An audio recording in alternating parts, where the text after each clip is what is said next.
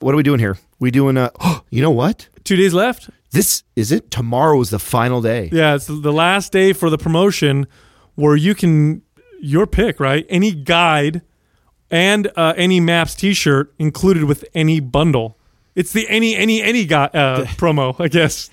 Most any po- any any's. most popular right now is the the sexy athlete. That's the one a lot of people that's, are getting. That's the most popular. Sexy athlete, and then the fasting guide has uh, been the most. Are those the ones that Yeah. everybody's getting? Yep. Sexy, it's sexy that's a good athlete combines what maps aesthetic and maps uh, Mobility. p- performance. maps performance. You don't even know your programs. Yeah, what's going on here? Mixes them he's throwing you together, mixes them together, melds them together, so you can become a sex athlete. Look, you can find all these programs at mindpumpmedia.com. Again, enroll in any bundle, Maps and- bundle. any maps bundle, and get a free guide of your choice and any T-shirt of your choice. After you enroll, make sure you email admin at mindpumpmedia.com. Let them know your shirt size, your address, and which guide you want, and you'll get them for free. and you wanted me to do that? If you want to pump your body and expand your mind, there's only one place to go. Mind Pump. Mind Pump with your hosts, Sal DiStefano, Adam Schafer, and Justin Andrews. What did the app guy tell us the very first time that we met with him at the open loop? Oh idea? yeah, he's just what like, oh dude, FOMO. And Yeah, we're like, yeah. excuse me. What was what you did he wanna? Explain yourself.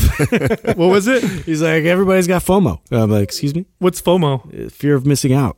Uh, and so how did how did you guys how They were would you t- do that with we your, were talking about uh, the importance of an open loop. Yeah. So like when you're creating, like when we first were starting the app, right? We uh, we were going in the direction of like it, like an educational tool.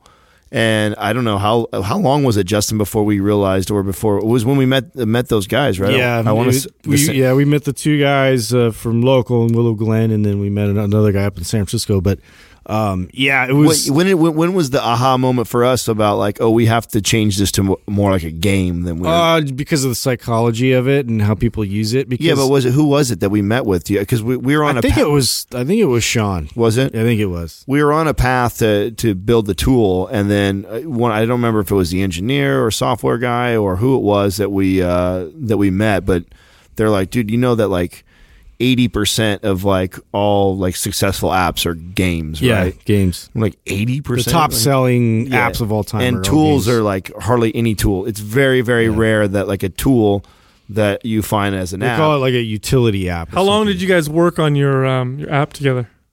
dude? Probably like two years, a year and a half, At least, Yeah, yeah. two, If- two, if not you more. count, I mean, we, we You guys never. invest a lot into it. yeah, yeah.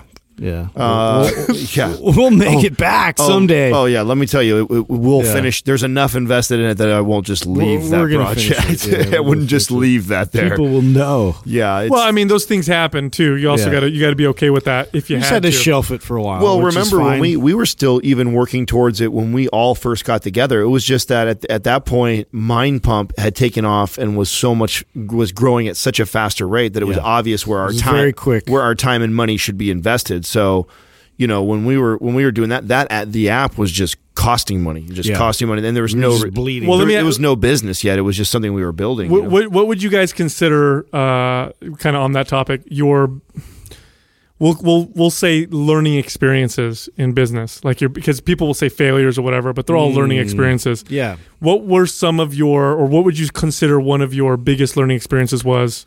well, Or I'll- has been well, what's business? important, you know, and like how much. Well, I don't know. Like for me, it's more like I I shoot from the hip, just like we all do, and I have an idea I believe in so much, I'm going to go for it. Mm. You know, I so I wouldn't take away from that, but at the same time, like like I should have further educated myself quite a bit more before um, actually like completely pulling the trigger. So that might that would be like a takeaway for me. For Mm. you know, sure. y- years ago, I trained a, a gentleman who was a very successful entrepreneur, and I asked him what was his key. Uh, you know, how did he succeed? Like, t- t- tell me the key of how you, you know what you what you did that made you so successful.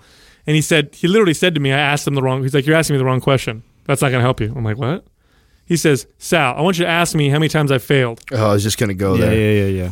And it was like boom, like blew me away. Like oh shit. So I asked him. I said, well, how many times have you failed? By the way, this was a guy at the time I was talking to him was like multi, multi, multi millionaire, like big time, right? Baller, self-made, completely self-made. Grew, grew up poor, and he said, Sally goes, I've filed for bankruptcy three times. and he told me specifically Shit. what happened each time. Each of those times, he lost more money. The, the, every time, every, the, the the first time he lost X amount of dollars, the second time he lost more money because he had more to lose. Mm-hmm. And I'm thinking, fuck. Most people after the first time they made their money You're back and started doing okay. Yeah. They're like, I'm not gonna, I'm not gonna take the Yeah, big not gonna risk. mess with it. I remember when I lost everything, but he lost it all again, made even more, lost it all again, and then ended up where he was at that point. And I remember thinking, like, okay, I guess that's what this game There's is all definitely about. something there. Yeah, That's what this You- game is you all gotta, about. You got to shoot, man. Well, I've You're I've not given make shit if you don't shoot. I've given the analogy of it being like, uh, and obviously, if you don't play cards, this doesn't make sense to you. But it's it's so much like Is it like go, go fish? no, it's like Oh, it's it's like playing poker. It's like playing Texas Hold'em, and uh, I feel like you're never going to get at the table where you're going to make millions of dollars until you've gone through the process of risking everything you have and losing all of it, and then winning that all back again. So each time I've like each business that I've built, each time it's been a, a greater risk and it's been a greater reward. Mm-hmm. And the, and each one of those failures to me are, are have are were so important of the whole whole journey. Like each business that I've ever done, there's been something. There's always something about it that, and I don't like. To, I don't think any of them were a failure. To be honest with you, all even the even yeah, the that's app. kind of my pr- problem. I don't. I don't really address it like that. Yeah, I well, I look at I look at it as it was all part of the process, mm-hmm. and just even like talking about the app, like there's no way I would invest that much money and literally just let it. It's just not my personality to completely let it die. It's just that other things take a priority, and that's now that's happened many times, and that's a, a constant lesson I think is sometimes like when you're when you're especially as an entrepreneur when you're building something sometimes it takes a different direction and i think the best those that are best at it uh, learn to to maneuver with it and Yeah. to go ahead and let that go that direction like Well, I'm- along those lines, um, they're talking about like if you're an entrepreneur and you have a startup, the only startups that make it are the ones that have that mentality where whatever idea they have and they've been working on, they're completely willing to change 180, you know, direction as far as what they were doing. You have and to. their team, if but if they have a team that can do that, you know, like it, it requires everybody to to be able to think more long term and not you know be bullheaded and stuck on an idea if it doesn't make sense. No, usually usually you'll meet someone and they'll be successful or whatever, and and and they'll be like, "Oh, I just came up with this idea," and then it took off, and then people think, "Oh man, you know, so lucky!" Like they just hit on a great, but they don't see all the years of other shit that they did that led them to that point. All the Mm-hmm. Yeah. decisions they made, all the failures or whatever you want to call them that they made up until they got to that particular Dude, particular I'm point. on my fourth invention idea right now. It's it's, it's in the process. So. well i think and, and going back Is this to the, the vibrator dumbbell? yeah, going going back to my yeah. It- it- my but i don't know how i It's shift fun back you to poker analogy after curl. Strengthen strengthen your vulva. going back to the poker analogy, I think you have to. I think sits you have to lose. Uh, uh, lose enough, and uh, enough is is all relative to to where you are you where you are in your financial journey. Because you losing a hundred bucks when you only have a hundred and five bucks is a big deal. You know what I'm saying? So Mm-hmm. to each their own in this. Yeah, we got to be careful. We got to have a little. We got to do a little disclaimer because I don't want some, some you know, some dudes like I Sal. lost all my money. It was the Sal method. Sal, I was listening to, to Adam on Mind Pumping. I just took my fucking house. I took all the money out and I said, "Fuck it, I'm putting it into my new invention, which were you know, uh, you know, calf raised shoes." And then and then I fucking realized that they already invented those and lost all my money. Well, thanks, thanks Mind Pump. I'm Thanks. definitely my not- wife left me. I don't have my kids. yeah, anymore. yeah, yeah, yeah. I don't think I think I'm more of a visionary than I am more inventive, and I think that's Ju- Justin's more inventive. I think so. This is also why I thought we always played off. Yeah, I'm- it was a good match. I'm more of a I'm more visionary, and I think a learning lesson, like you talk about the the app and stuff, is you know, and I feel like it was one of those ones that I know better because it, it's I've approached other businesses with the same mentality, which is you know, especially when you're trying to sell something, something that's tangible, right? Like when you're selling health and fitness, this is a totally different business. When you're selling something that's actually tangible, like an app, something that somebody can look at, touch, feel, uh, I care more about gathering the people first before the actual thing is that I want them to I want to sell to them. Because you may be the you may be the most popular guy ever and what you still only have within your reach a few hundred people maybe a thousand if you're big time popular. Um, you know that's not enough people. And and people think like oh because you have t- 10 20 30 50 or 1000 people following you on instagram like oh you must have a good business off that. Like no it doesn't translate like that. So i think gathering uh, an audience of people um, is and that are willing to listen to you that would even consider buying something from you is the most important piece. First you can always create and invent something that you know fits with your vision or whatever it is you're trying to do. So i think so many people get so caught up in that that they they lose sight of like hey this is great. I could have the coolest app in the world which i feel like we are on pace of doing. But then if uh, you know my family or friends are the only ones that do it like it's the vi- things going viral are very very rare i feel like as much as we hear about them happening all the time it's it's not Dude, as can I just say or something? it's just funded. Can I just say something that's in- incredibly frustrating but true? I mean, and here's the thing about life that I've learned many times is that uh, just because something's stupid or irritating or frustrating to me doesn't mean it's not true. So I have to come to the realization sometimes that that's just the way it is. And here's the truth, and I hate to say it, but you could literally sell a piece of shit in a box with really good fucking marketing and really good reach. And I hate to say that because it sucks, but it, the evidence is all around you. Look at all the products and crap around you that are garbage that sell millions of copies. The t- number one selling piece of fitness equipment of all time, of all time, is a Thigh Master. the Thigh Master, which is a waste, a complete waste of money and garbage. But it had great marketing. It had Suzanne Somers, and they sold millions and millions and millions of them. So I think a lot of times people invent shit or come up with ideas, and they have no idea how to get it out there. And it's mm-hmm. just, gr- you know, how many great ideas are probably just sitting there. No, I know that's that. I think about that constantly, and you know, it's just like if there's there's just so many dumb products that don't need to exist that exist because like people just buy it up, you know, because they it's just they marketed it well. They marketed it and they they- put it in front of their face, you know, and it, it's funny too. Like I was thinking about along, along terms of like if you have this like grandiose vision for something that you know is like awesome and you really want people to you know like buy into to your idea of it and all this stuff like this is like why George Lucas was involved with American Graffiti first. You know, he had to, to prove himself and, and, and that he can create a good film and, and God, you have such get a big- traction you have and all such a I, I have a total man crush on this guy. but like nobody, nobody was buying into his concept. No other uh, uh, studio was giving him any money. Like he just was like, "Fuck you guys," you know. I'm making this movie, and, and he made it, and it was the most epic thing ever. Didn't he make something else? Another movie that was real? Yeah, yeah. Then there was that other movie. Um, God, I forget what it's called right now, too. Yeah, but that one was weird. THX, I think, or, I or something like that. Yeah. I don't So- know. I didn't know somebody that's- correct me, but you know, I know somebody knows. But yeah, that was Who did Star Wars? that was interesting. Are you serious? What are you talking about? Who did Star Wars? Shut up. I'm serious. That's what he's talking about. Yeah. Yeah, I know, I know, but you didn't say Star Wars. Anyway, continue. Yes, he did. Oh, he did. you, you, you didn't say Star Wars? Yeah, I did, didn't I? Oh, maybe you didn't. Maybe you're just Oh, referencing it and Star you're Wars. teasing him because he didn't say it. Yeah. You're an Oh, asshole. Bro, that, like, that I think that went right over his head for Yeah, sure. yeah. You did. It went way over my head. You ever have a Was joke? that a joke? You ever have something backfire that hard? yeah, I was like, uh, what did you just say? I have no idea. Of course, Justin's talking about referencing freaking Star Wars. I know. Everybody I quiet. feel like people expect it. Oh my god! Shut the fuck up.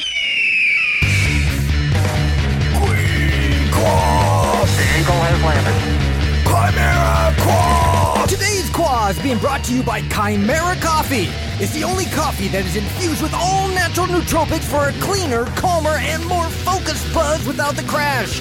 Click the Chimera link at mindpumpmedia.com and input the discount code MINDPUMP at checkout for 10% off. It's the motherfucking claw. Eagle has landed.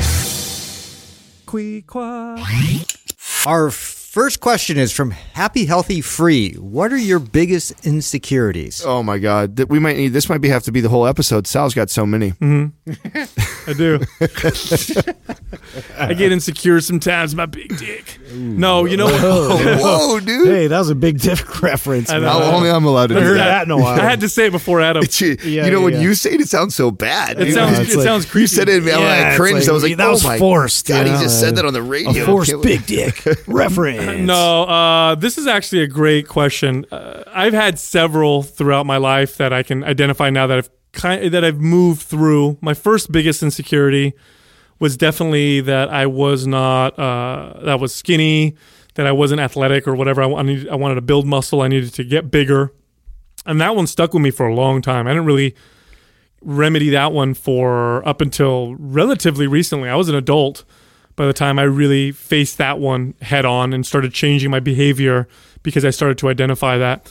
I had the uh, the other insecurity that I had later on was uh, you know when I had my wellness studio, I would train people uh, who were high level executives and people who worked in medicine. My, my my facility was next to a hospital, so I had lots of surgeons and doctors, and we'd have these great conversations. And inevitably, um, they would end up asking me where I went to school, and I was insecure about the fact that I had no formal education.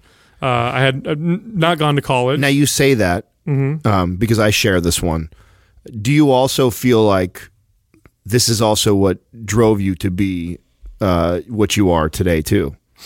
Right? Like, do you do you do you believe that's a, a big part of what pushed you Mm. to learn more and to grow more independently? you know, no, it actually that didn't necessarily see for me. I'm just curious because Yeah. we share this insecurity, and I and um, I know I'm very well aware of it. I'm also connected to, uh, Yeah. also know what it's connected yeah, to. so no, I'm curious for, to for me, it didn't motivate me and t- really um, to do anything because I wasn't insecure about it until I became an adult and was working with these people, Hmm. and they would ask me all the time. You know, I'd show them something. You know, I'd, I'd be training a surgeon and. You know, they'd tell me their knee hurts and they can't do particular exercises, and they tell me what's wrong with their, with their knee, and then I would identify the recruitment patterns and change the recruitment patterns, identify the imbalance, and fix that. And then they'd be like, "Wow, where'd you learn that? Where'd you go to school?" And then I'd say, well, I, you know, I didn't. I don't have formal education.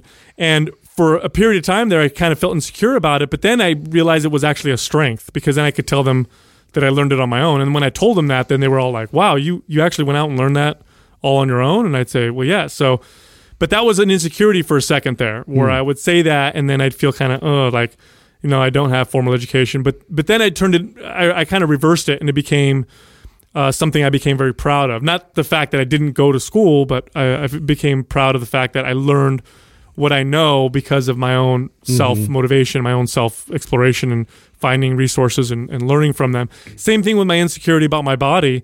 I turned that into a strength. I talk about it on the show all the time.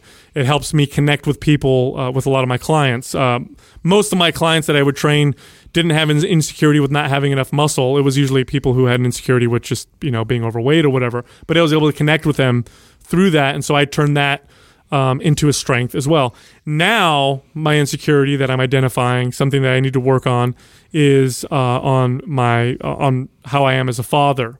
That's a big one, and mainly because uh, more recently I've gone through a divorce, and that weighs very heavily on a parent. Um, and just speaking for myself, very heavily on me because you don't want to ever do anything that's going to harm your kid or you know you don't want to give them a bad childhood or you don't want to What made you connect that recently? Because you've this is something that I feel like you've just kind of recently gone through in the last year or so, or it's more. It was a divorce. Yeah. What What was it when? What set it off, and you realized like Well, this when is, I- this is an insecurity. when the of mine now? divorce first happened, uh, I mean, I'll, I'll get a little personal. I hope you guys don't mind, but um, you know, and I, I- you know, I, I'm not alone in this. I've talked to a couple people. It's really helpful talking to other people who've gone through this, by the way. But I kind of uh, checked out. Like I checked out and and uh, escaped for a second. Like I couldn't really go to family functions. I didn't want to be around too many other people. For the first month, I was just checked out, and even if I was around my kids, I which was- is normal, right? out. Because you're, I mean, you're worried about. I mean, you guys were together for over what, fif- 15 years 15 maybe, years, yeah. right? So I mean, It's- that's you just you her ch- family's like your family, and everyone's local too, right? So Yeah. the likelihood of seeing each other. I, I know that logically. I know that logically, but you then then you start to then when you get past that point, you're like, oh fuck, I was checked out for this long. My kids didn't see much of me, mm-hmm. and y- holy shit, they must have felt abandoned or whatever. So you become very like, oh shit, what did I do? Hmm. And then even now, you know, I don't have my kids. I'm not going to have them full time, right? They have a, a mother that's also very involved in their life, so. I'm not with them as much, and they and their routine has changed. They have to they had to go because you're not just divorcing. It's not just two people divorcing. It's divorcing a whole family, and so you start to feel guilty and insecure about you know what's gonna you know how are my kids gonna deal with this and what are they gonna tell their friends and all this other stuff that people go through when they do this, and uh, because of the stress involved. You know, parenting is stressful. I don't care if you're you're divorced, married, whatever. You know, it doesn't. It's always stressful, and you're you're never going to be perfect. There's to be you're going to snap. There's going to be moments when you're going to snap at your kids because you're stressed out. And maybe your kids are being shitty that day or whatever, and you snap at them, and that that already makes you feel guilty. Any you know any parent who's listening can relate to that. Where after you snap, you you're like, oh fuck, I shouldn't have said that or I shouldn't have done that. Well, add to that now the fact that you've just you know divorced the you know you're, you're getting a divorce with the children's mother and now you're like oh fuck I've here's another layer of something that I've just added them or at least that's what you think.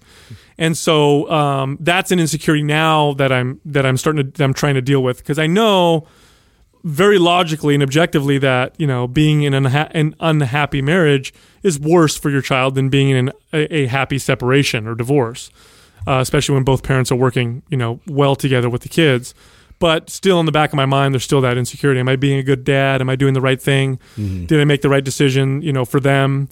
And uh, so that's something i'm currently dealing with. And i know i'll get through it. And i'm just you know even talking about it now it's therapeutic. Uh, this will probably help me listening to this episode.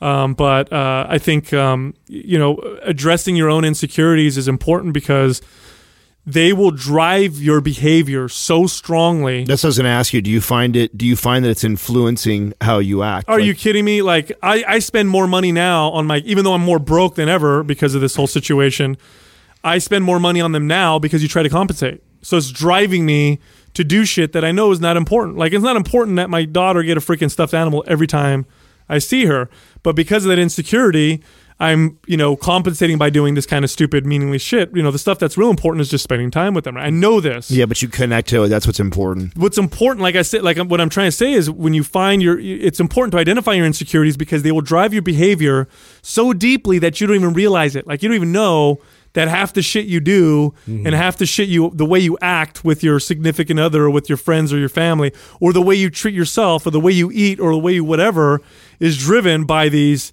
insecurities which are rooted in illogical things or things that are not serving you and so it's important to really identify them so i just want to make that point i'll let you guys That's go on there. powerful, man. I don't No, know if n- I can follow that up. Well, that's pretty dope that you uh, you have the the mental awareness and self awareness to to connect that right now. That's something you're going through. So that's when it's and to me, I think that's the the greatest takeaway from you sharing that is that you know it's sure it's really easy to look back. Like I feel like talking about you know me being the skinny guy trying to get big and muscular and stuff like that is an, that's definitely one of mine. But that's an easy one to talk about because it's so fucking long ago, and I feel like I've grown through that. And even when it does surface, I still I'm very aware of it. it doesn't you're going through that right now? That's why I was really interested to hear the things that you've noticed as far as it in, in uh, affecting your behavior with the with the kids and stuff like that. So, um, I mean, so many people I feel like lack this ability, I, and I think I've said this before on this podcast. If not, um, you know, emotional intelligence and self awareness to me are, uh, I think. I think they trump almost everything, man. Like if you if you have those two things, it automatically drives better character, better work ethic, just a better human. And people that that want to constantly reflect on on themselves and what what role they play in this whole scenario. And I, few people do that. It's one of the things like I, I think I absolutely love about you guys and and being in this uh, part of this uh, whole movement and what we're doing. Like, you know, I couldn't ask to be with three better gentlemen that that have this ability. I think this is why why the business works too. And even if there's ever conflict or disagreement, because we all have this ability. You know, none uh, regardless of who's right or who's wrong or who had the better idea for this or who wants to pull in this direction. It's like at the end of the day. We all have this ability to to reflect on on what we own out of it. But see, the, even that now, even that. Here's something I'm learning about that as well. I've always had pride in the fact that I was the kind of person who could, you know, examine myself and look at these types of things and identify an insecurity or an issue and address them. And because I found pride in that, sometimes, it actually pre- sometimes they sneak by. it actually prevented me of course. because now I'm like, well, I'm I'll always you know be okay, and that in it, in and of itself prevented prevents you from doing these things. So I'm gonna tell you something right now. The reason why they're insecurities or and they exist is because you're not aware of them, hmm. and so you think you're aware, but you're not. And in fact, the deeper you go, the more layers you uncover, the more layers you end up finding. Well, it's probably the surface of what is underneath that, even. dude it's a difficult process and it's a long fucking process and there's it's so difficult and so painful in fact that your mind has hidden it from you so effectively that you don't even realize it's there. You have no idea. So uh, uh, look, we'll speak about the fitness ones because m- most of our audience is into exercise. Obviously, we're a fitness podcast. But the fitness insecurities, the, the weight insecurities, that I don't have a muscle insecurities, that I'm too fat all the time insecurities, I need to track every little morsel insecurities. They're so insidious. They're so deep inside of you right now that mo- most of you listening right now are thinking, no, I'm absolutely fine. I don't have those things. But if you really take an honest look, and sometimes it requires you to step outside your body, um, and that means you got to get away for a second, maybe even stop doing everything for a couple weeks just so you can kind of take a look. You'll you'll shock yourself. It's very very difficult to identify, and when you do, Well, it's very painful. I think this is why people think people like Tony Robbins are magicians because they can they all they do is they really just direct you to go deeper, go further. You know, it's it's not really that insecurity you think.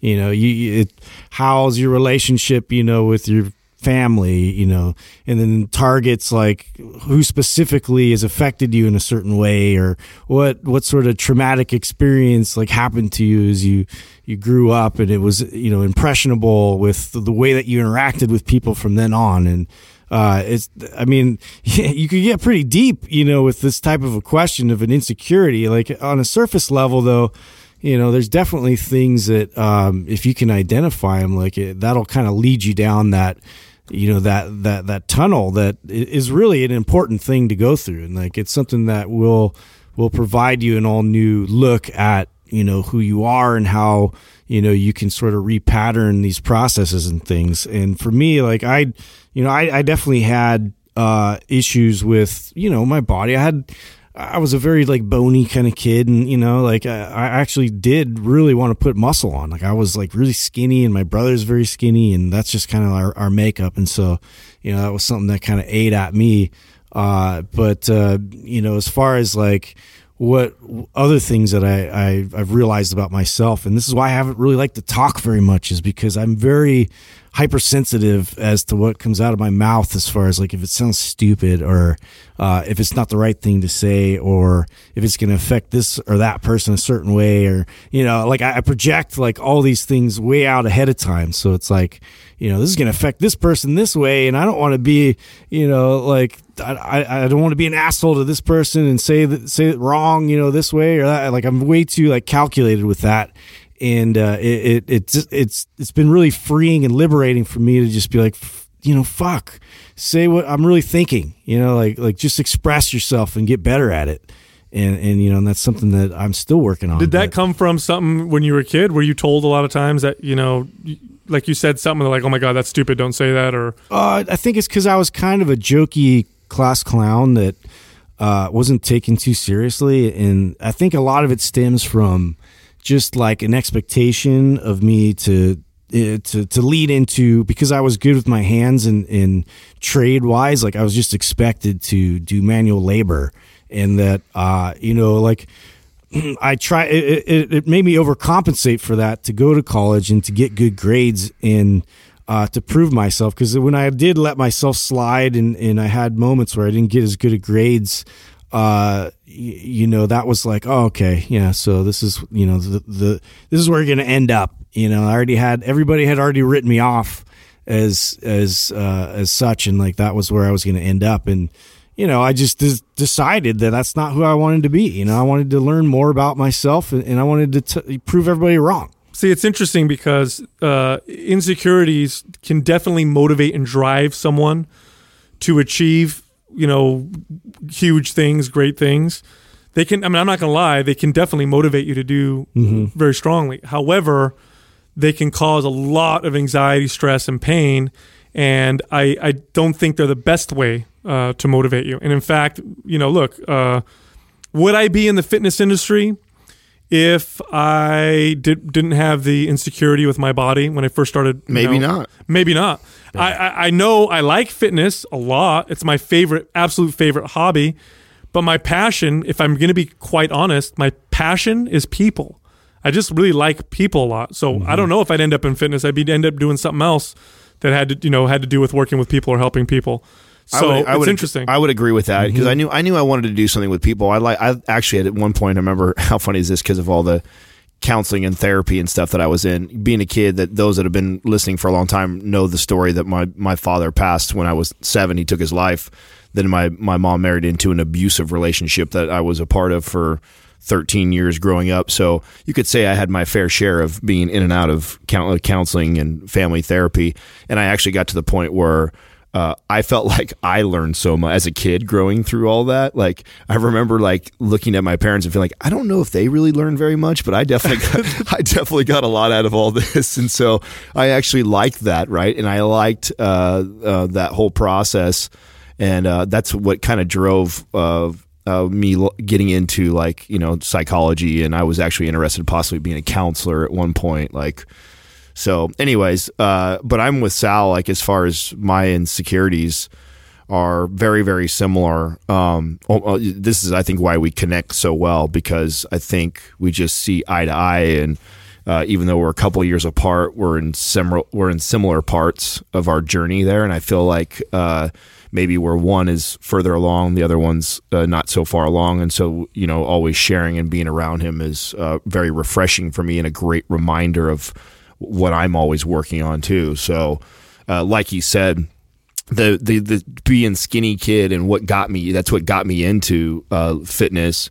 That never goes away. I mean, I definitely. Uh, it's weird, isn't it? Yeah, it's it, mm-hmm. it, and I think, but I think that's okay. I think. I think part of that is is is understanding that is just learning how and you you you mentioned before is how it can it can dictate your behavior and and that's what's important is uh, I, that I don't allow it dictated in a, an unhealthy way. And and you and you're right, it can go in the direction of it being unhealthy because let's say you know that drives me to train really really crazy and hard and like become almost obsessed with it. That can be very unhealthy too, even though it's working out mm-hmm. and training and better your body. But I also think that there's it's okay that it, it drives me in that direction. You know what I'm saying? But it also it's important that I don't allow it to become obsessive, right? I think anything uh, d- overdone can be unhealthy for us, even health and fitness, right? So you know, I, I I'm okay with knowing that it's there. Um, I just I continually try to work on the reaction and the mm. behavior to it. See, I think, I hope, I think that at some point it will no longer be an issue. But I think I think, but I think it gets there when we stop fighting it. I don't I don't know how I don't know how else to better explain it. I think it's I think I know when the sign is and we should know being in gyms as long as we are. It's I think it's about 53 to 57 when the guys walk around with no towels and they, they brush their teeth with their dick in your face while you're in the bathroom. Spread Dude, I'm doing that now. I'm almost there. yeah, maybe, maybe, you're almost there. I'm pretty sure that's the You are not circumcised. You guys want to see it right now? That's you want to see it right now? That's the true yeah. zero the true zero fucks journey that we we uh, we are always heading towards. But um, yeah, so I think that's a that was always a big one for me. Probably, um, if I'm being completely honest, the one I, am most challenged with and still uh, have to constantly work on is because a long time ago I I decided that I was never going to hold back. Justin says that you know what uh, that's an insecurity of his about talking. Well. You know, that's part of mine too, is not saying the right thing and, and sounding smart or being smart when I say it. And a long time ago, I decided that I wasn't going to let that hold me back, you know, that I was going to say what was on my mind. And sometimes I'm going to make up a word. Sometimes I'm going to trail off. You know, that's just, that's just, I'm, I'm not going to, I'm not going to worry about people judging me. Mm-hmm. Um, I, I've decided that a long time ago. Now, the flip to that is this because I've become this person who has that zero fucks mentality and I'm going to say what's on my mind. And sometimes I'm going to offend people and sometimes I'm going to sound stupid. I'm not going to let that, I'm not going to let that uh, affect me what people think. But sometimes I can, and sometimes uh, for me, my biggest insecurity being somebody who, you know, I stopped. I went two years of junior college, and then I I continued on with my my fitness and heading up in the 24 hour fitness ranks and doing that.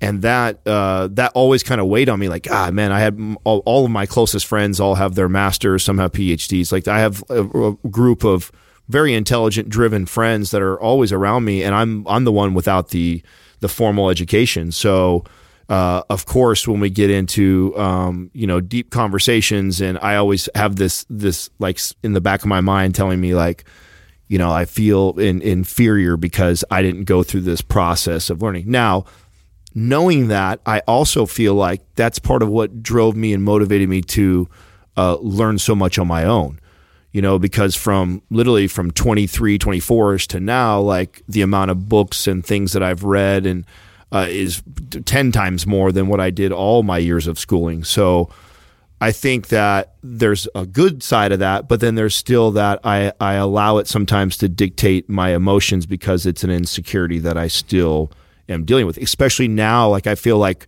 if ever before, I feel like I kind of felt like we, I had a hold of it until we started podcasting again.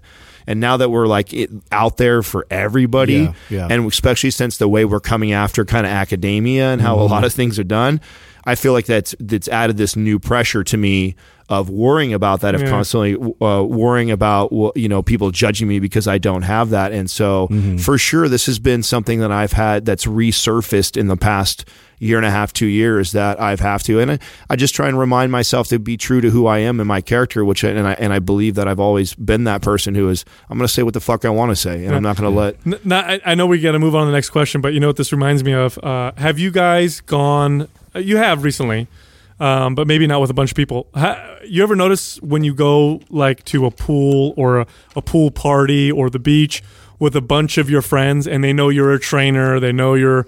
You ever notice how their insecurities start? And I feel bad for them. Does that happen? all the time. Yeah. Yeah, I feel very, very bad because I see them. I've like, been I, sometimes I have to when I come to a house, I'll like la- literally tell people like, "Hey, I don't want to talk about food or nutrition." Yeah, like yeah, I have let's to not, like uh, bring it up. and I'll and I'll go over and grab something bad intentionally, like to get everyone to relax. well, because I, I know. Otherwise, I can feel the tension in the room. Who's like, right for K? Like Dude, I'm, I'll go to I'm the- watching them do everything they're doing. I'm Yeah. like, oh my god. No, I'll be at the like I'll go to the pool or something with a bunch of friends, and you know none of them are as fanatical as I am about exercise, which is absolutely fine. And I don't judge people at all when we're in the pool, but they feel because I'm a trainer, and it's everybody has to make a comment. Like they'll take their shirt off and be like, "Oh man, I haven't worked out in so long. Don't look at me," or you know, I better not eat that because I'm already kind of. And they'll look at me like, "Right, Sal?" And I'm just like, "Fuck, I feel bad for them." You know what I mean? Well, of course, because and I know we all know because those that's like clients to us, right? Like I see all the like all the bells going off, like oh wow, that's a definitely a thing that you're dealing with because I don't give a shit. You know Mm-hmm. Yeah, what I'm saying? You can take your shirt off and have a big ass belly, go drink a beer, then dive in the pool. I don't give two no, shits. I don't care. But the fact that you feel the need to say something tells me that Right. That's something that you're Now flip with. that when we're when you're, you're sitting with your PhD friends and you're feeling that way, and they're probably thinking the same thing. Like, Oh yeah, so you yeah, know so what I'm saying? Well, that was something I, you know, you talk. We talked about insecurities, but what are some of the things that we've done to overcome them? Well, one of the things that I've had to practice is that is when I get in front of somebody, I have this, and I always catch myself when I when I tend to do this, the the need to tell you how smart I am. Like I like I need like I need to like Prove like- it. throw, throw words in there. yeah, no, we can put us in a room of four or five PhDs, and I will start talking. I I won't be nervous to talk, but I I also will feel the need to let them know how smart I am, which that's such an insecurity. It's like I I have That's to. That's good that you're aware of that. Yeah. yeah, yeah, no, I catch. I, It and I ca- happens. and it's something that I I have to, and I've gotten better. You know, I've gotten better at it, but I definitely, uh, definitely That's know. good. No, I do it for sure. 22 Big Mac. Would you recommend MAPS Black or MAPS Green for muscle imbalances? I was a baseball pitcher in college and know for a fact I have overdevelopment right lat, rear delt, trap forearm, and right calf. I am currently doing MAPS Green after completing red, and I just don't want to make the imbalance worse with the barbell movements in green.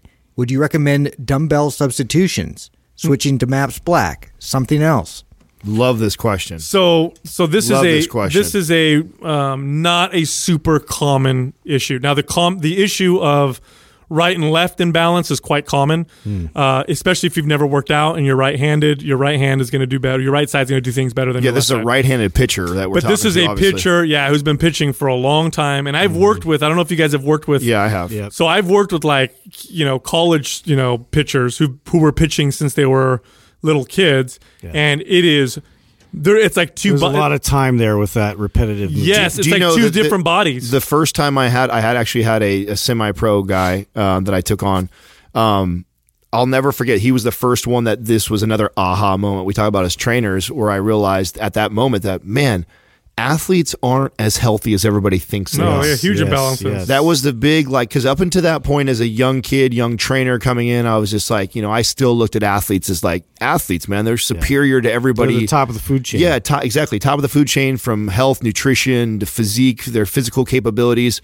But what I realized, and I realized this when I got a, a, a baseball player, was wow you know so many sports are they they have these patterns that you do over and over and over and over and we know this already as trainers that any repetitive, uh, you know, move a pattern like that over and over is going to cause some sort of an imbalance. And the better they were at it, and the longer they had been doing for it, I've started to put together the worse the imbalances mm-hmm. were and issues. And so, you know, this was, and this is why too, when I say that, and I always get pushback from people when I talk about how like don't be fooled. I know you look at this athlete and you go like, oh my god, they're so, I want to look like them. I'll be like, and so a lot of people go and they try and train like them. So you know we look at you see um, Reggie Bush's physique on the cover of Sports Illustrated, you know last year or whenever the hell it was, and people go like, holy shit, and then next thing you know he's, he's tied workout program. Yes, he's tied to some workout yeah. program and he's selling the shit out, and everyone's like, dude, I mean I want to look like dude, that. I'm doing the Reggie Bush like yeah, crazy squat combo. Like, no, no, no, you you won. That's probably not what he does, and two, you don't want to you don't want to train like a football player anyways. I mean, that's not ideal for you at all. So,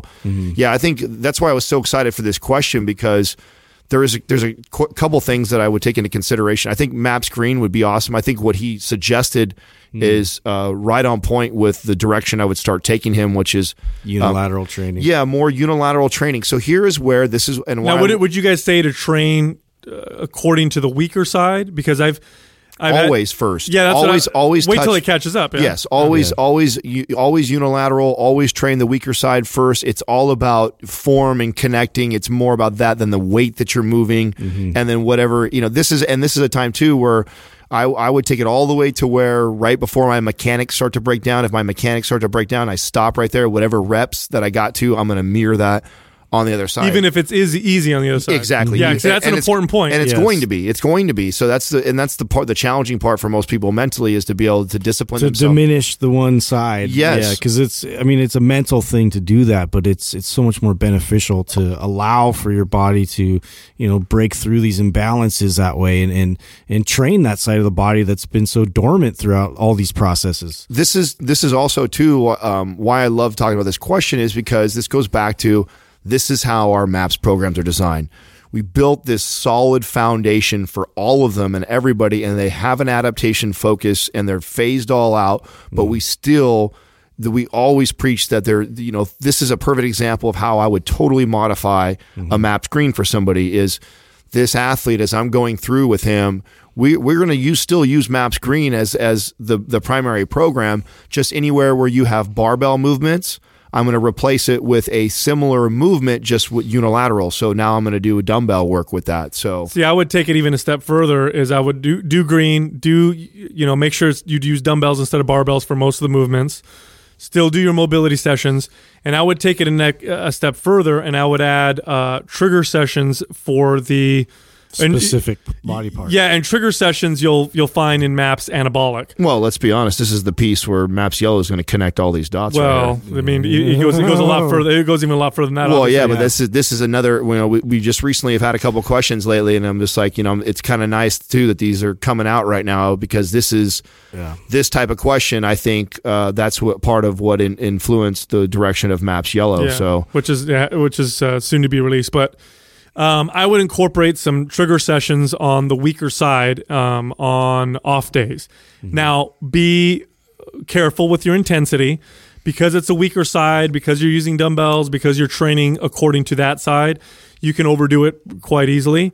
Uh, but the trigger sessions, the frequency is going to be very, very important. That frequent muscle stimulation. Mm-hmm. I would do trigger sessions almost uh, almost every day one to two a day, maybe three on days that you're not doing much working working out, but you want to send that that signal to that side uh, to try to catch up. Uh, the other thing I would I would tell you is to be patient. Um, mm-hmm. you, oh, yeah, you've got is... a major imbalance. I know. I've worked yeah, with that's years and years yeah. of movement that's patterned in one direction. It so. might take you, and I'm not, you know, I, you're not going to like to hear this, but it might take you a year. Yeah, it might even take you a little At longer least, a year yeah. before that side, you know, gets to the point where it's not such a glaring. It all depends. Imbalance. It depends on how diligent he is with it. I mean, if you, if you, if you uh, are rigorous with it as far as like staying on it. Consistent. Yeah, yeah, consistency wise, especially when we're talking about like the mobility and the trigger stuff. Because that's again, yeah, this is a totally different mentality again going into this. Yeah, it's it, not like I'm shooting for PRs. I'm no, ramping no, no. everything up. This is like I'm addressing something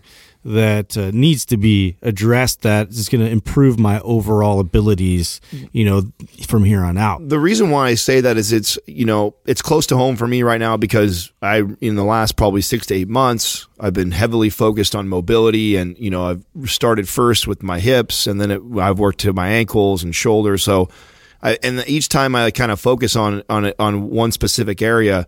Not only am I doing my training uh, and I'm addressing it, I'm, I'm addressing it with my mobility sessions, and then I'm frequently throughout the day doing these little tiny drills that just take me a few seconds to do.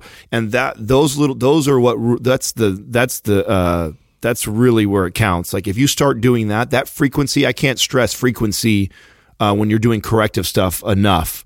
I mean we we preach frequency about building muscle and the and how key it is. Well guess what? It's even more key when you're talking about repatterning yourself right here because what's happened is when you've been a pitcher for this long and you're throwing right side right side right side you have made some serious That's that's tens of thousands of reps. Yes.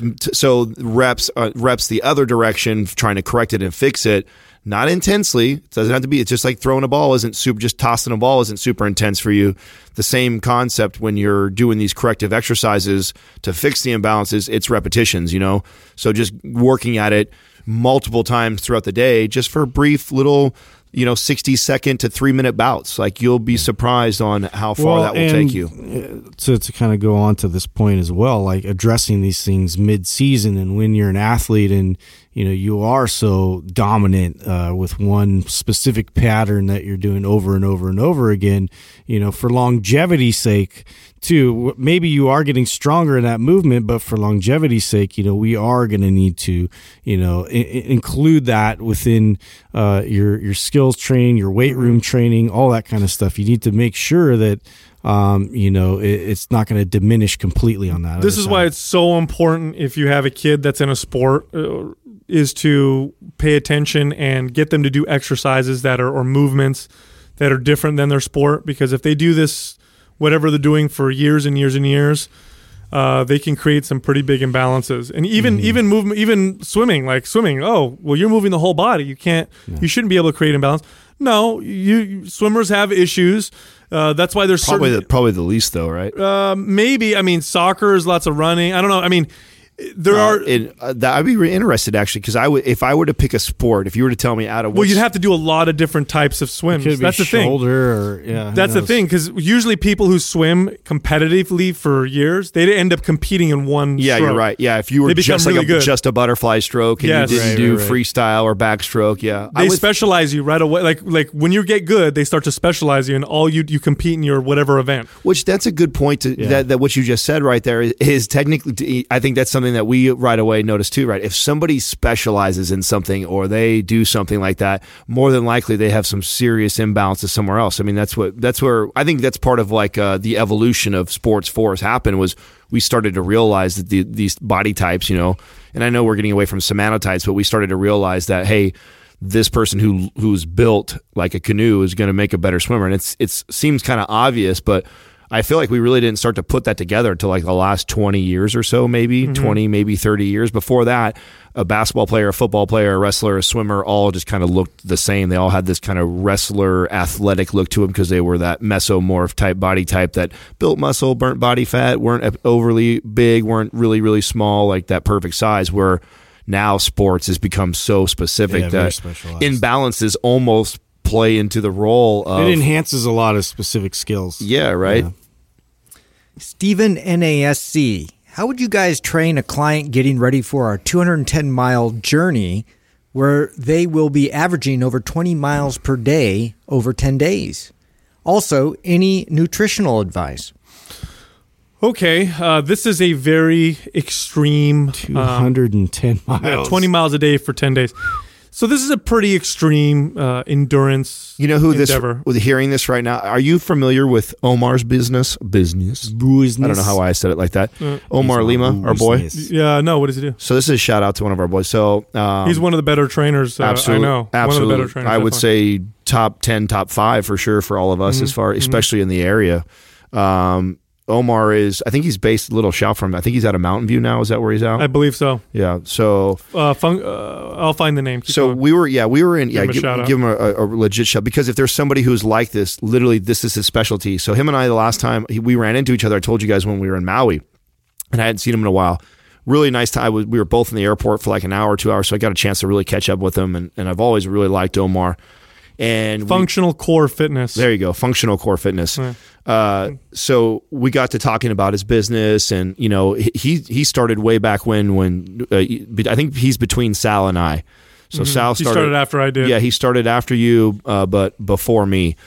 So he's been in the business for a very long time, and um, I've watched him kind of evolve as a trainer, and always liked the the content and the stuff that he was putting out there.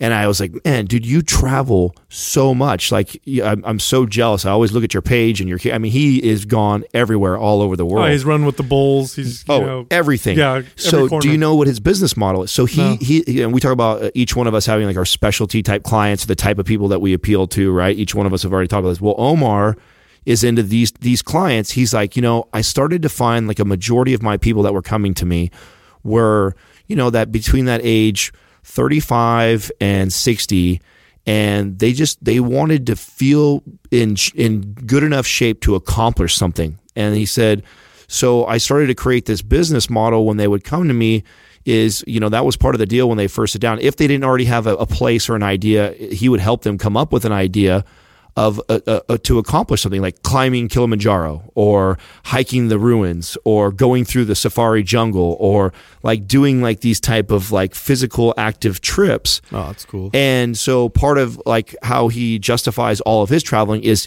he takes himself through and he trains he trains himself to get ready for specific trips just like this one that we're getting explained right now that are like long journeys or hikes or whether he has to he has to accomplish something whether it be swimming or riding a bike up in mountain doing I mean he literally he's done all kinds of stuff.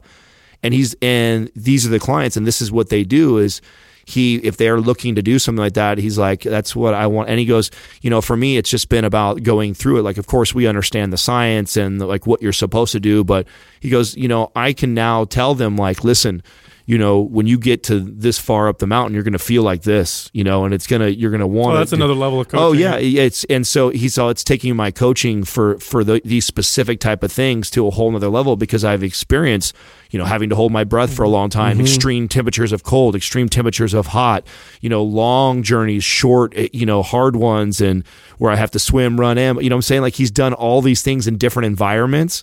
And so he's r- literally built his business model around that, and so the, all these clients come to him, and he and he gets them ready for these. It's really cool. I think that I mean you're you're you hit the nail on the head. That's the majority of the people that do these things are people in their mid 30s to 40 something, 50 who want to accomplish something. I don't, I don't see too many kids signing up for a 210 mile you know journey over over a period of 10 days, you know what I mean? Mm-hmm. Yeah. This is like people later on they're like I need to fucking do something to just Yeah. feel better. But I'll tell you what, when it comes to the training for this, um, definitely want to train in a way that mimics what you're going to do. So if it involves lots of hiking, hiking should be the core of your training. Now, as a trainer, you should also identify imbalances that are going to happen as a result of all of that hiking. If they don't already have them, let's say they're already, you know, imbalance free or whatever, identify imbalances that are going to potentially happen and start now training uh, around those or correcting them now because whenever you have long repetitive type motion over and exaggerated. yeah, you start to Ex- example of that would be this if some which is super common so uh, probably somebody who had a desk job or sat down for a long time whatever are going to have some sort of an anterior pelvic tilt which think of that person with a slight tilt like that going on 200 miles straight their low back is going to be on fire Fried. Yeah, Yeah. so you want to correct that, right? Yeah, correct so- that with you know strengthening the the core, independent of the hip flexors. This person, if they're doing lots of walking, I would uh, strengthen their glutes. I would give them good hip mobility to protect their knees. I would do uh, ankle strengthening. They're going to be working lots of calves, lots of soleus, lots of ga- lots of uh, gastroc. So I'd strengthen their tibialis. I'd have them do lots of uh, exercises, strengthen the, the shin part of. we their- just did a of their great uh, Yeah. mobility ankle mobility video that i posted on youtube just recently for Excellent, that you know that's perfect for that Um, as far as nutritional advice is concerned, there's been a lot of research on uh, these ultra long distance type Ketogenic. events. Yeah, and they're and these athletes are coming back and, and saying that they've gotten their best results by getting their bodies fat adapted. So let me stop you right there because I know that I read this originally, and that's not all the question. And what you just said is important because I think in there it says that he during this 210 mile journey he doesn't have a lot of options for food. So So the then it would be a the big- dir- yeah the direction you're going I think is a, is great advice even more so because he did put that in there. Yeah, because if you're fat adapted, You're here's something dependent. Here's something you want to consider. Even if you're lean, you know, you take a lean athlete, their body will store maybe I don't know 6,000, 7,000 calories worth of glycogen max. Your body has a pretty limited uh, ability to store glycogen. But when it comes to energy from fat, even a lean athlete will have something like 25 to 30,000 calories of stored fat. So when you run out of glycogen, your body will tap into that, and you want your body to be able to switch back and forth uh, very easily. And that's that's the part right there that's important is Yeah, because you don't want to crash. You don't want to get to the point where you run out of glycogen. Now your body has to go through this nasty transfer this process, and now yeah, you, yeah. you crash. The whole like process of becoming fat adaptive, and you know, good uh, episode to reference this is going back to where we just had um, hundred mile uh, Zach Bitter. Zach Zach Bitter. Bitter, yeah, that was a great interview. He talked about Yeah. that. Yeah, Yeah, he's, he's a a perfect per- example A perfect this. example of, and he still utilizes carbs on a race. Yeah, because you- what but- happens is he goes uh, low carbohydrate, high fat, um, is in ketosis a lot of the time, not all the time, but a lot of the times during his training. So his body gets really, his body has gotten really efficient, efficient, excuse me, uh, to switch to body fat or to fat for fuel. Then, uh, because now he's so much more sensitive to carbohydrates, when he does his uh, long, long, long races, he does refuel with carbohydrates because it's such a quick source of energy. That's the benefit of carbohydrates is you eat them and boom, it gets turned into energy much faster than fats. But he does it with far less carbohydrates than he used to because his body utilizes them such so much more efficiently. So, um, and by the way, uh, when you're training for something like this, you don't want to try this right before your race. No. Uh, that's a bad. I've seen people make that mistake where they're Yeah. like, "Oh, I got a race next weekend. I'm going to try this new thing that's supposed to give me much more energy," and then they end up with diarrhea or something stupid like that, and uh, you know, not a good idea. So this is something way before the race that you he should get acclimated, acclimated. Shit, I can't even say that. exactly Yeah. what he said. I want to go back and uh, acclimated. reiterate some things as far as the training leading up to that because I'm s- I'm assuming this is this question's coming from a personal trainer who has a client who they're trying to train for this, and I, and I know we just Sal kind of brushed over the the what we would do as far as imbalances, and then you know of course if they're going to be hiking, they need to be practicing hiking, hiking, right? So that is true. Some things like within the hour that they're with with me, like my sessions would kind of look like. You know, I'm still going to train them and and strengthen all, like I normally would, like through a MAPS program. I still would take them through something very similar like a MAPS Red, but then they would have or MAPS Green actually probably more so with someone like this because you know they're going to be doing things multiplanar movements, hiking up a hill. I'm assuming they're going to be doing going left, going right. They're not going to be in the sagittal plane always. So, you know, maybe they're going through MAPS Green, but then all of our like within our where we would normally do like rest periods and we stress rest periods i might have this person doing farmer walks and reinforcing like really good posture like so we've addressed all the imbalances like sal was talking about so we're working on that pelvic tilt or whatever so they're working on holding themselves up in a neutral alignment and then I'm taking them and I'm doing like farmer walks with light weights between the sets just to reinforce that. I'm not trying to fatigue them, not trying to kill them. I'm just enough weight to where they're having to pull back, retract, and depress the shoulders, and really teaching them to to focus on how they're walking and making them do little walks in between us doing our other exercises and movements to help build strength. So there, there's how I might modify yeah. one of our programs to uh, what the specific goal is. I tell right you what's real important. What's real important with long duration uh, type competitions like this, or or events, is strengthening good posture. Yeah. Very important because That's why I say just reinforcing that yeah, because walking you with good posture. Yeah, you start to you start to fatigue, and your posture starts to break down. That's it, man. Everything starts to break down at that point. Everything now starts muscles are compensating. Yeah. Oh, and- something well, and it- bad waiting to happen. Think of it like this: like take yourself, you know, standing upright, holding like a twenty-five or a forty-five pound plate, and then slightly bend over like a waiter's bow, like you're just trying to bow, and do that like about at the halfway point, forty-five degrees, and see how long you can handle that holding that. Well. when we're just slightly off our, our postures, all like that, we're carrying all the rest of our weight, which is typically 45 pounds or more on our upper body that we're holding. And you're, and it's just putting that stress and you just don't feel it because it's not quite as, as stressful an angle. The stressful angle I use, I use that as an analogy to show people it's like, But even a slight angle, you know, changes things Oh, yeah. enough to Oh. where if you do, you know, 20 miles a day for 10 days, let me tell you something, by day oh. five, you're not moving very well. and that's how I know gravity that, feels like it's that's why I use you. that analogy that their their low back will be on fire. You know, you just know that low just- back, you hip know, flexors. yeah, neck. you just know they're going to be driving them crazy, and it's just because they're they're not moving properly. So I can't stress that enough. Is addressing that, and then just re- reinforcing like the good posture and the when they're walking, and don't just do farmer walks to do farmer walks because you're trying to fatigue them or build their stamina. You know, you're really trying to reinforce good posture because you know this person's going to be hiking for 200 miles straight, and you want to make sure they're heel striking, walking correctly the entire time. and mm-hmm. grease up those nipples. That- You know I mean? that's right. Yeah. Great advice, Justin. Yep. If you like Mind Pump, leave us a five star rating and review on iTunes. If we like your review and we pick it, you'll win a free Mind Pump t shirt. You can also find us on Instagram at Mind Pump Radio. You can find me at Mind Pump Sal. Adam is at Mind Pump Adam. And Justin is at Mind Pump Justin. Thank you for listening to Mind Pump. If your goal is to build and shape your body, dramatically improve your health and energy, and maximize your overall performance, check out our discounted RGB Super Bundle at mindpumpmedia.com. The RGB Super Bundle includes MAPS Anabolic, MAPS Performance, and MAPS Aesthetic. Nine months of phased expert exercise programming designed by Sal, Adam, and Justin to systematically transform the way your body looks, feels, and performs. With detailed workout blueprints and over 200 videos, the RGB Super Bundle is like having Sal, Adam, and Justin as your own personal trainers, but at a fraction of the price. The RGB Super Bundle has a full 30 day money back guarantee, and you can get it now plus other valuable free resources at mindpumpmedia.com. If you enjoy this show, please share the love by leaving us a five star rating and review on iTunes and by introducing Mind Pump to your friends and family. We thank you for your support, and until next time, this is Mind Pump.